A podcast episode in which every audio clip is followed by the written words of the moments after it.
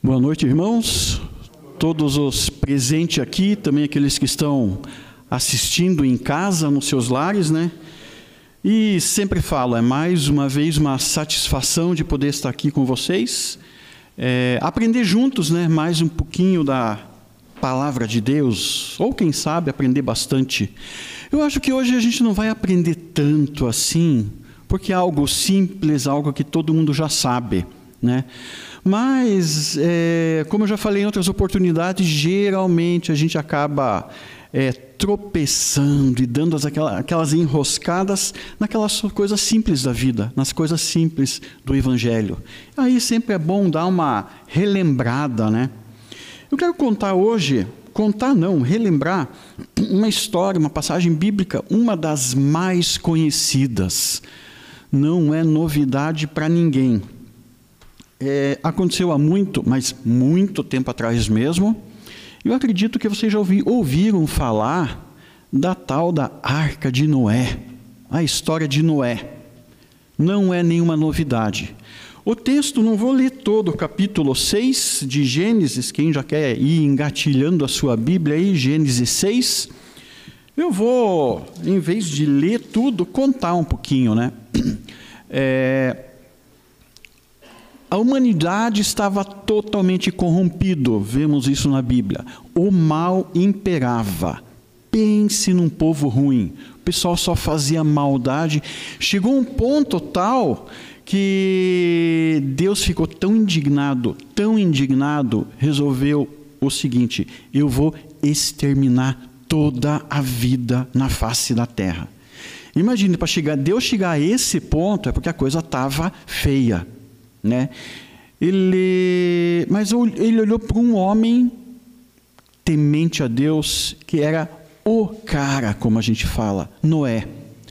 Noé era um homem justo, temente a Deus e realmente buscava levar uma vida conforme a vontade de Deus. É, aí Noé chegou, é, Deus chegou para Noé e falou: ó, a coisa está feia o mal está imperando de um jeito que não dá mais. Eu vou mandar um dilúvio. É, talvez não é nem entendesse direito o que é dilúvio, porque não chovia, aquela época não chovia, né? Não existia chuva. É, a vida se mantinha com a umidade do orvalho. Deus falou, Deus falou: Eu vou exterminar a humanidade com chuva. A humanidade e mais, né?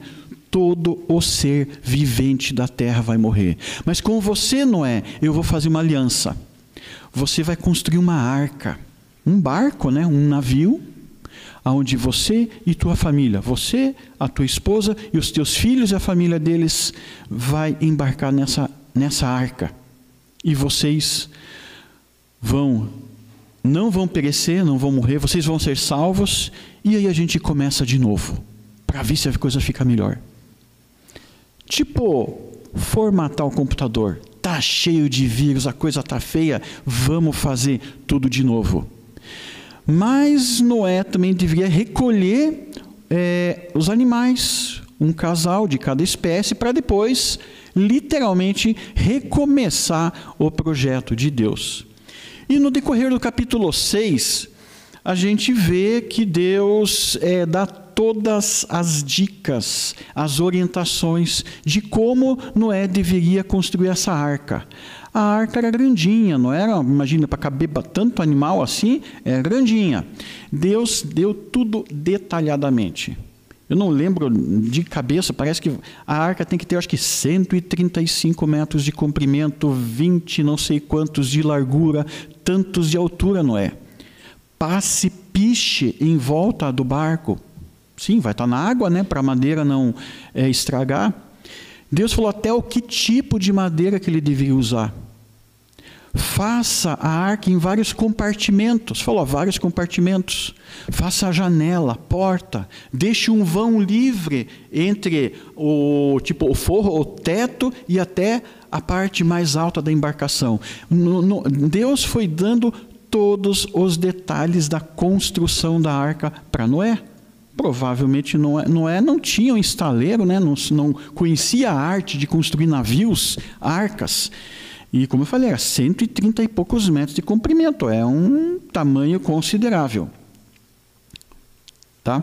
E eu quero ler agora é, só alguns versículos desse capítulo, do versículo 17 em diante, até o 22.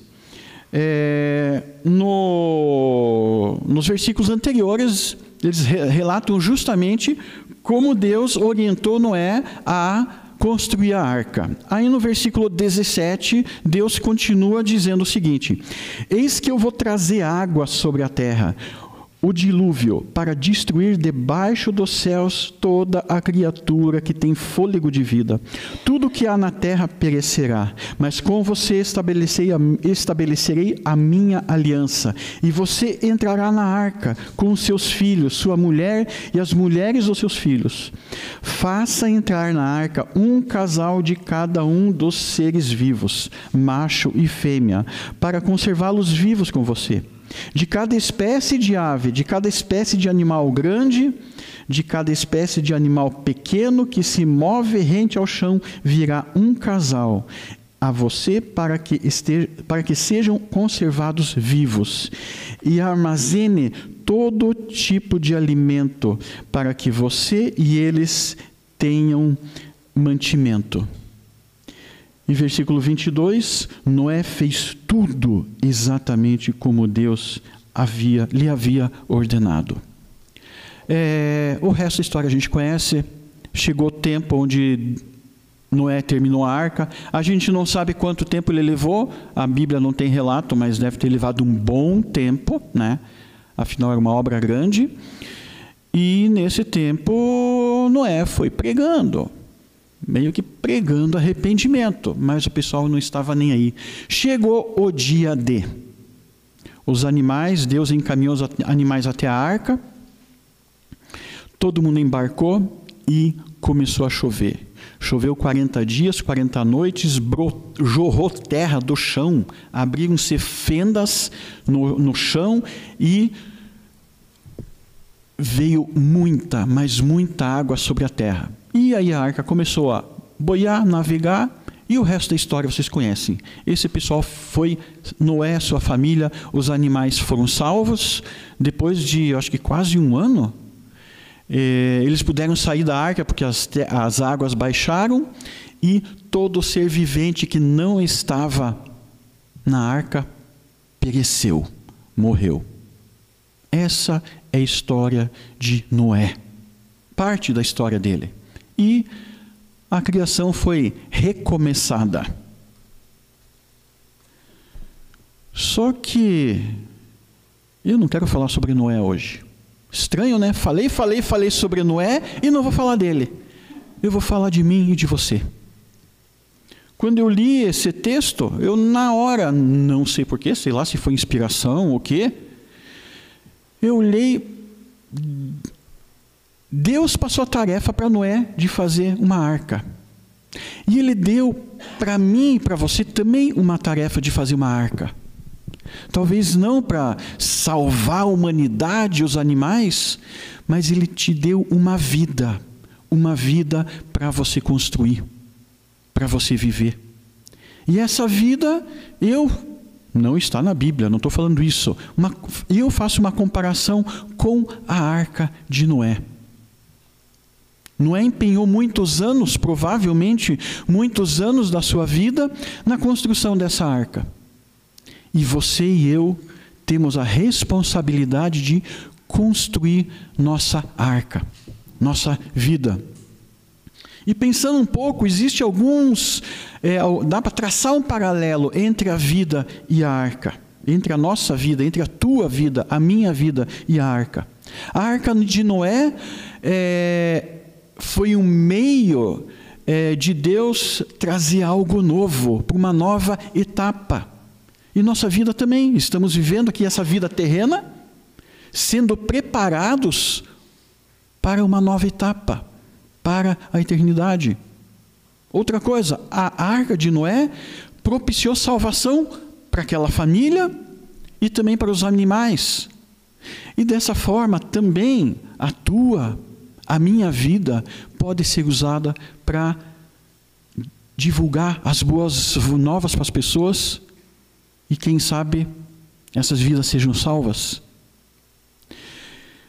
E mais uma coisa, e esse é o principal foco da, da mensagem. Assim como a arca tinha vários compartimentos, lembra que eu falei, né? Deus chegou, faça vários compartimentos na arca. A nossa vida, também podemos dizer que ela tem alguns compartimentos, algumas áreas da vida. E da mesma forma que Noé foi construindo um por um desses compartimentos até que a arca estivesse pronta, você e eu devemos construir cada compartimento da nossa vida. Existem muitos compartimentos, eu quero citar só alguns poucos. O primeiro deles é difícil dizer que é o mais importante ou não, mas eu acredito que seja o mais importante. O primeiro compartimento da tua vida que você tem a obrigação, a responsabilidade de construir é você mesmo, o teu ser, a tua pessoa. A gente, já falei, acho que já usei esse termo aqui uma vez, ou duas, ou três, ou não sei quantas, que a gente acorda, parece que liga tudo no piloto automático e bora viver. Na correria, no trabalho, né? E a gente nem pensa, nem para. Se for lembrar de alguma coisa no final do dia, às vezes para fazer aquela oração, aquela devocional meio por obrigação, para não ficar com dor na consciência, mas no dia a dia, você, a, a nossa tendência é de viver minuto a minuto, comodar e vamos empurrando com a barriga para ver o que, que dá. Mas Deus não quer isso da gente, Ele nos chama a construir o nosso ser. E essa construção da nossa pessoa, do nosso ser, é, também tem vários, vários aspectos. O aspecto com certeza o mais importante na tua vida, que você, isso você vai ter que construir, é teu relacionamento com Deus. Essa é a base de tudo. Se você não conseguir construir, ou não, você não construir um, uma base sólida, um relacionamento com Deus, cara, a tua vida vai fracassar. Talvez você até ganhe muito dinheiro, você tenha destaque na sociedade, você seja reconhecido, isso é pior, você até talvez ache que está tudo bem. Mas no fundo você vai fracassar sem Deus. Aí a arca vai naufragar. E todo mundo, inclusive você, vão morrer afogado. Então, construa teu relacionamento com Deus. Sem isso não dá. Como fazer isso? Acho que eu não preciso nem dizer. É intimidade com Deus, buscar a Deus, é, estudar a Bíblia, ver, além de estudar, ver o que ela naquele momento está dizendo para você, o que Deus está te revelando, o que Deus quer. Vida de oração não é, é ah, é, agora são 15 para as 8 horas de fazer uma oração. Não, está constantemente em oração. Não andar na rua que nem um alienado, andando que nem um zumbi falando. Não, na minha mente, no meu coração, ter um contato, uma conversa constante com Deus. Como a gente tem com a pessoa que está do nosso lado, com o nosso amigo, colega de trabalho, colega de escola. Você conversa. Assim deve ser nosso, a construção da nossa é, vida com Deus. Onde Ele faz parte do teu dia a dia, faz parte das tuas decisões, Ele te ajuda, você recorre a Ele, você desabafa com Ele, eu já desabafei muito com Deus. Você também, a hora que está muito feliz, você chama Ele para fazer a festa junto com ele, com, contigo, se alegra junto com Ele, se louva Ele. Isso é construir uma vida com Deus e ter comunhão. Não é em momentos pontuais como o culto de domingo, o grupo familiar, a célula, culto de oração, reunião de jovens. Cara, tudo isso é muito legal. Mas se tua vida com Deus for só isso, Olha, não sei se a, a arca vai naufragar, mas vai perigar e não vai sair do lugar. Outras áreas. Ah, antes de partir para as outras áreas. E a Bíblia está cheia de passagens onde ela fala que devemos buscar a Deus. Talvez mais, uma das mais clássicas é Mateus. Eu sou ruim de Bíblia. É, Mateus, acho que é 6,33, né? Buscai em primeiro lugar o reino de Deus e a sua justiça. Cara, e o resto dá um jeito. O resto vai acontecer. Um dos profetas também diz: Buscar-me-eis e me achareis quando me buscarem de todo o vosso coração. Então temos que buscar Deus incessantemente. E o ponto de partida é o que? É o nosso querer de buscar a Deus. É, uma outra área que a gente tem que, do, do, nosso ser, que a gente tem que cuidar e administrar, é uma coisa que é pouco falada, talvez na igreja, é o nosso próprio corpo, o nosso corpo físico. Nós somos um, ter, um, um ser integral. Né? Não tem como a gente separar alma, corpo e espírito. Nós somos uma pessoa só. Nós vivemos numa vida assim muito atribulada, muito louca, na correria. E isso desgasta muito o nosso organismo. A gente quase não tem tempo de cuidar de si. Mas a Bíblia fala que nosso corpo é o quê? Templo do Espírito Santo. Então nós temos, temos que cuidar do próprio corpo. Tá?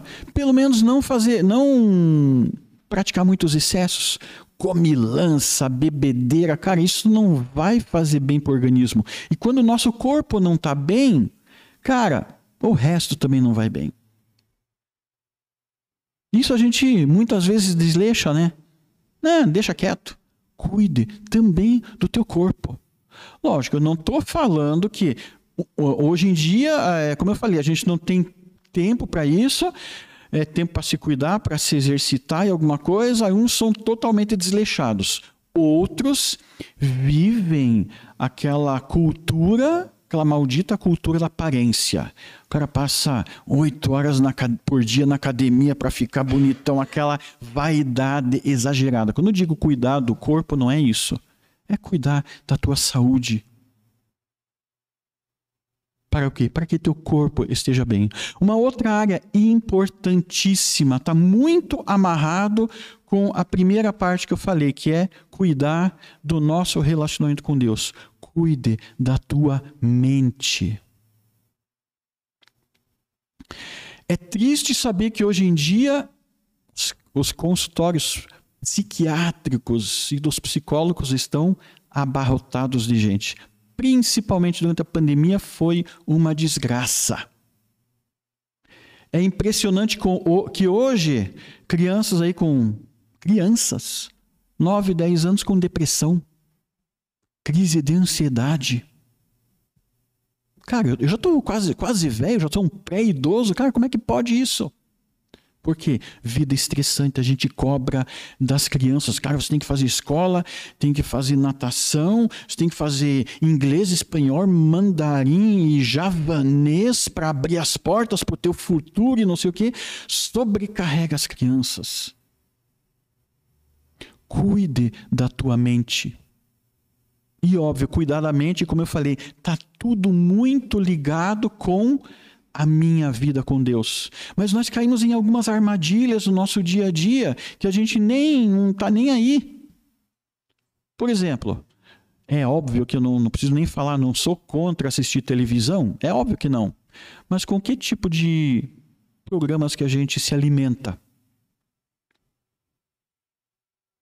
É, conheço muitas agências muita gente que só assiste programa policial, mas aqueles ali que você liga a TV já sai espirrando sangue. Porque hoje mataram 53 numa chacina não sei aonde. Acabou esse assunto, fala de um acidente onde rolaram duas cabeças para lá, dois braços para lá. E por aí vai. Meu, quando você começa a só se alimentar de negatividade, tua mente vai a mil. É, a gente mora num lugar bem legal. Lugar legal, é, lá em São José dos Pinhais, e tem um grupo lá, como muito, muitos bairros hoje em dia, é, grupo do WhatsApp, a parte de segurança. Né? É, o bar tem o quê? Umas 200, 300 pessoas nesse grupo, né? E a um quilômetro lá de casa, do lado desse, desse bairro, tem uma vila lá que agora já está melhorzinha, mas antigamente, a gente mora lá há 32 anos, antigamente era, era bocada. Tráfico de droga, aí sim, toda semana matava um, dois ali, era meio bocada. E já está menos ruim, mas band... ainda tem a bandidagem, está lá ainda. Aí esse bendito ou maldito grupo do Whats passa um gato na frente da minha casa. Olha, tem um elemento suspeito aí, aquela aquela porcaria do celular não para de apitar de tanta mensagem que entra. Só notícia ruim. Roubaram aqui, roubaram ali, invadiram a casa e não sei o que, não sei o que. Uma vez eu estava andando de moto, parei para ver o celular, era de noite. Aí, ó, um motoqueiro com um capacete verde aqui na frente da minha casa. Pô, sou eu. Chegou um ponto é, que eu comecei a ficar com medo de sair de casa. Com medo mesmo. Já passamos algumas experiências lá um pouco é, é, preocupantes, mas eu comecei a ficar com medo de sair de casa. Eu vou abrir o portão, vou me assaltar. Porque a coisa tá feia. Aí eu pensei, sabe que a coisa tá feia? Quantas vezes eu já fui assaltado? Nenhuma há muitos anos atrás, vai fazer talvez 28 a 30 anos atrás, entraram lá em casa. Só que nosso cachorro deu um jeito no cara. Não, não, não teve problema. O cachorro.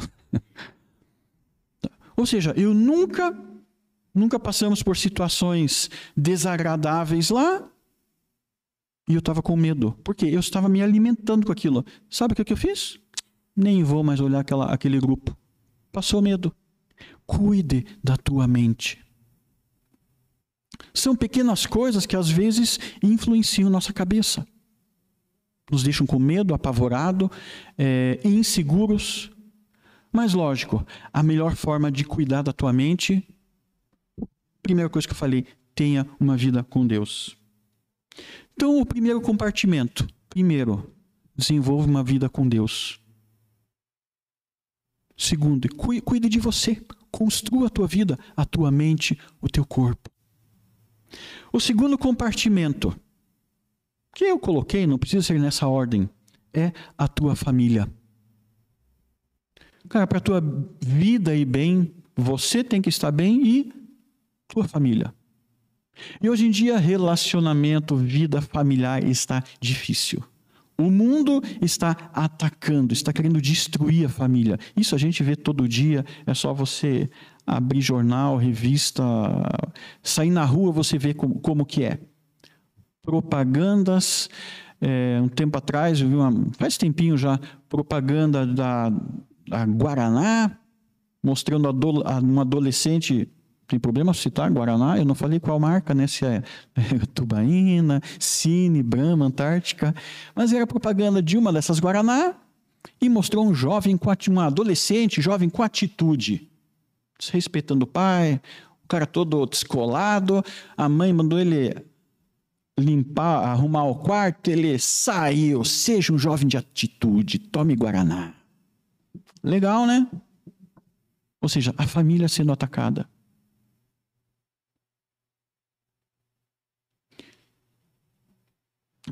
E a Bíblia é muito clara nas responsabilidades familiares. E sobra para todo mundo. Marido, esposa, filho. O que, que, ele o que, que a Bíblia fala para os maridos? Como que eles devem tratar as esposas? Como Cristo amou a igreja. Como que Cristo amou a igreja? Calma, vem a segunda parte, irmã. E a segunda parte é pior do que você imagina. Cristo amou a igreja. Agora não adianta ficar vermelha. Cristo amou a igreja morrendo por ela. É assim que você, marido, eu, marido, tenho que cuidar da minha esposa. Agora vem a pegadinha, né? Esposas, né? O que, que a Bíblia fala? Sejam submissas, mas nem vou falar isso. Não vou falar isso. Pula, né? Hoje, né? Hoje eu, eu dando uma, uma repetida que me veio uma coisa à cabeça. Jesus morreu pela igreja, né? E, e aqui, nesse texto, é, a Bíblia traça o paralelo. O marido deve amar a esposa como Deus, como Jesus, amou a igreja. Então, a esposa é a igreja, né? E como que a igreja deve se relacionar com o seu Jesus, com o marido? Nós, como igreja, acho que também devemos estar dispostos a morrer por Cristo. Então agora nem eu só vou falar da submissão. Então vocês, esposas, também devem amar seu marido como Cristo amou a igreja, porque a igreja, se precisar, morre por Cristo, como muitos irmãos estão morrendo nesse momento por defender a fé. Cuide da tua família. Cuide dos seus filhos. Não sei quem, quem que tem filhos. Quem de vocês tem filhos? Muitos têm. Uma vez eu vi uma, um adesivo num carro, cara, aquilo lá nunca mais esqueci. Abrace teu filho, não, abrace teu filho antes que, antes que um traficante o adote. Achei muito pesado. Não se tem tempo para mais nada, e realmente é difícil. Eu não estou falando que vocês são todos deixados, não sei, não. Hoje em dia você tem que trabalhar, trabalhar, trabalhar. À noite você tem que estudar para se preparar para um cargo um pouco melhor, melhorar um pouquinho o salário, porque está difícil. Ou, às vezes, é pior, você à noite tem mais um emprego e não sobra tempo. Meu amigo, não sei como, mas vai ter que dar um jeito de abraçar teu filho. Vai ter que ter tempo para conhecer e estar tá ao, ao lado do teu filho. Construa a tua família. A Bíblia também é muito clara nisso. A Bíblia coloca até a família naquela ordem de prioridade antes dos, do ministério na igreja. Então, construir, cuidar da tua família é algo muito importante. A Bíblia também nos exorta a quê? a honrar os pais. Isso às vezes é difícil, mas devemos honrar os pais. Então, o prim primeiro compartimento, construa a tua vida. O segundo, construa e cuide da tua família, conforme a vontade de Deus. E a terceira é bem genérica que eu coloquei. O terceiro compartimento, as demais áreas da vida todo o resto. Isso é, inclui, por exemplo, a tua vida profissional. Colossenses 3, 23 diz que tudo o que você fizer, ou seja, as demais áreas, tudo o que fizer, fazei-o como? Para o Senhor. E Lutero, quando viu essa esse texto ele despertou para uma coisa que, por um lado, revolucionou o mundo. Ele chegou então o meu trabalho, que até então o trabalho era visto como castigo. O castigo lá do, da queda no paraíso, porque do suor do teu rosto que você vai ter que ganhar o teu pão agora. Agora você vai ter que trabalhar. Até então o trabalho era visto como castigo. A gente enxerga o trabalho um pouquinho assim, putz, amanhã é segunda. Quem que é de vocês está é, tá feliz, exultante porque amanhã é segunda-feira? O pastor Cláudio, sim, ele é chefe, né? É só, chico, é só no, no chicote, né? Não. Quem que assim vibra? Nossa, hoje é segunda. Cara, quando era moleque, sabe a minha depressão? domingo lá pelas 10, aquela maldita musiquinha do encerramento do Fantástico. Putz, agora eu vou dormir, amanhã eu vou acordar, tem que trabalhar, tem que estudar. Mas a Bíblia fala e Lutero descobriu que tudo que a gente fizer, inclusive meu trabalho, eu tenho que fazer com alegria, como que se fosse e realmente é para Deus. Então tudo que você fizer, faça isso para Deus, porque é nisso que Ele te colocou, é isso que Ele te quer. Outras áreas dessa nossa, é, desse compartimento da vida, são os próprios ministérios na igreja. Como que você tem administrado isso? Deus, o Espírito Santo, te deu dons. Quando a pessoa se converte, o Espírito Santo é, presenteia cada um de nós com pelo menos um dom. E em 1 Coríntios 14, a gente vê que esses dois, esses dons são para quê? Para a edificação da igreja. Você está administrando isso bem? Você sabe qual que é o teu dom? Você está preocupado em saber qual que é o teu dom? Paulo é claro, ele busque o teu dom.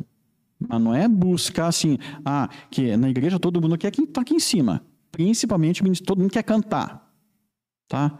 Mas ele não diz assim, busque o melhor dom para você. Não, busque aquele dom que o Espírito Santo te deu. Porque também é claro que o Espírito Santo dá conforme a vontade dele. Então, não adianta, meu amigo, você pedir, ah, eu quero tal dom, pode até pedir. Se de repente coincidir com o que Deus quer, beleza. Mas busque o dom. E não é para se promover. É para quê? Edificação da igreja. Eu não conheço nenhum cara com aqueles dons milagrosos que ressuscita um aqui, tira outro da cadeira de roda e por aí vai. Eu não conheço. Não estou dizendo que não existe. Ah, tem um dom desse. Ah, você tem uma vontade. É perigoso. Eu tenho o poder de ressuscitar. Eu faço acontecer. É perigoso. Então não é para você se promover. Os dons são para servir a igreja, edificar o corpo de Cristo, edificar o reino de Deus na face da terra. Como que você tem administrado isso? Outra coisa, um chamado que todos nós temos. Você, mesmo que você não saiba o teu dom, você tem esse chamado, eu tenho esse chamado. Nós somos chamados a sermos luz no mundo. Isso inclui o quê? Principalmente relacionamento com as outras pessoas. Pode ver, eu falei hoje, relacionamento com Deus, relacionamento consigo mesmo, relacionamento com a família, eu já falei, e também relacionamento com os outros. Jesus fez seu ministério, como que ele pregou? Como ele exerceu seu ministério? Se relacionando com as pessoas, estando aí no mundo, conversando com prostituta, corrupto, bandido, vagabundo. E de vez em quando ele ia na, no templo pregar, sina, nas sinagogas. Mas ele era luz no mundo. E é uma coisa que eu nunca tinha pensado um tempo atrás. Pensei, olha a honra que nós temos. Jesus é a luz do mundo. E ao mesmo tempo ele fala, vós sois a luz do mundo. Construa também isso.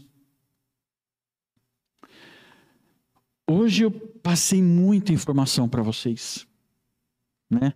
Normalmente não é legal fazer isso numa pregação, bombardear com informação. É, lembre dos três compartimentos: o teu ser, a tua família e as outras áreas. Ou seja, tudo, toda a tua vida você vai ter que construir. Agora eu quero voltar para o nosso amigo Noé. Por que, que vocês acham que a arca dele funcionou. Ele não sabia, acho eu, que ele não sabia construir navios.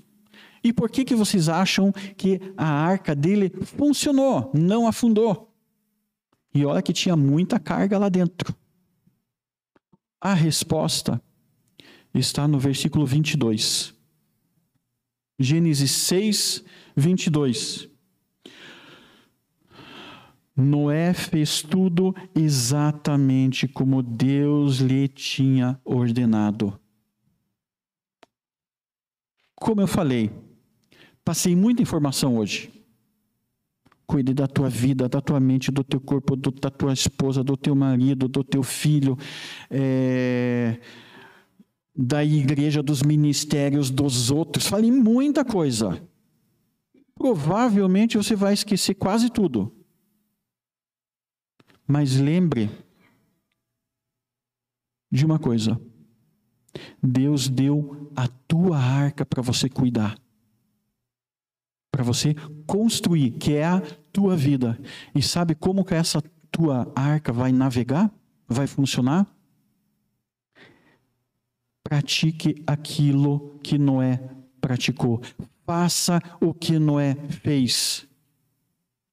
Noé fez exatamente como Deus lhe havia ordenado. Viva diariamente na vontade de Deus. Quem de vocês gosta de obedecer? Eu não. É contra a natureza humana. Mas obedeça a Deus. E quando a gente para para pensar um pouco, a gente vê que a obediência a Deus, a gente acha tão difícil. Não. Às vezes eu me, eu me sinto burro. Quem de vocês acha que Deus não te ama? Ó, ninguém, para o pessoal que está assistindo aí, ninguém levantou a mão. Quem de vocês acha que Deus vai te sacanear? Ninguém acha isso. Quem de vocês acha que Deus vai te soltar numa fria, numa enrascada? Dou-lhe uma, ninguém levantou a mão. Então por que, que a gente não obedece a Deus? Quanto a vocês, não sei. Quanto a mim, eu sei. Porque eu devo ser burro. Se eu sei que Deus só quer o meu melhor, eu tenho essa consciência que Ele me ama, Ele tem tudo do bom e do melhor para mim. Eu não estou falando de prosperidade, para minha vida, para o meu ser. Que Ele não vai me largar numa fria. Aí ele fala: então, Bruno, faz isso. Ah, mas eu quero fazer outra coisa. Então, queridos, no fundo, no fundo, não é tão difícil obedecer a Deus. É só a gente pensar e fazer a real entrega. Então, para que a vida, para que a arca da tua vida navegue em águas tranquilas, faça tudo conforme Deus te fala. Faça tudo conforme Deus te orienta. Porque nesse, nesses momentos, mesmo que vierem águas turbulentas, a arca da tua vida não vai naufragar. Então faça o que Deus pede, que a tua vida vai ser uma vida bem-sucedida aos olhos de Deus. Amém? Vamos encerrar com uma oração aqui. Senhor Deus, eu quero te agradecer por essa palavra com a qual podemos aprender muita coisa. Uma palavra simples, sem nenhuma novidade, mas que nos relembra que nós estamos debaixo do teu poder e que para que a nossa vida dê certo, para que nossa vida frutifique e dê aquilo que o Senhor tem planejado para cada um de nós, nós devemos nos colocar em tuas mãos. Te peço que teu Espírito Santo esteja nos lembrando a cada dia disso, que nós precisamos construir a nossa vida baseados na tua palavra, baseados no que o Senhor quer. Te peço que o teu Espírito esteja nos lembrando disso dia a dia, em cada momento, para que a gente não se distraia com as armadilhas e com a correria do dia a dia. Nos livre, Pai, de nos tirarmos nossos olhos do Senhor, do teu reino, para que a gente possa construir a nossa vida conforme o que o Senhor quer, Pai. Isso quero te pedir em teu santo nome. Amém.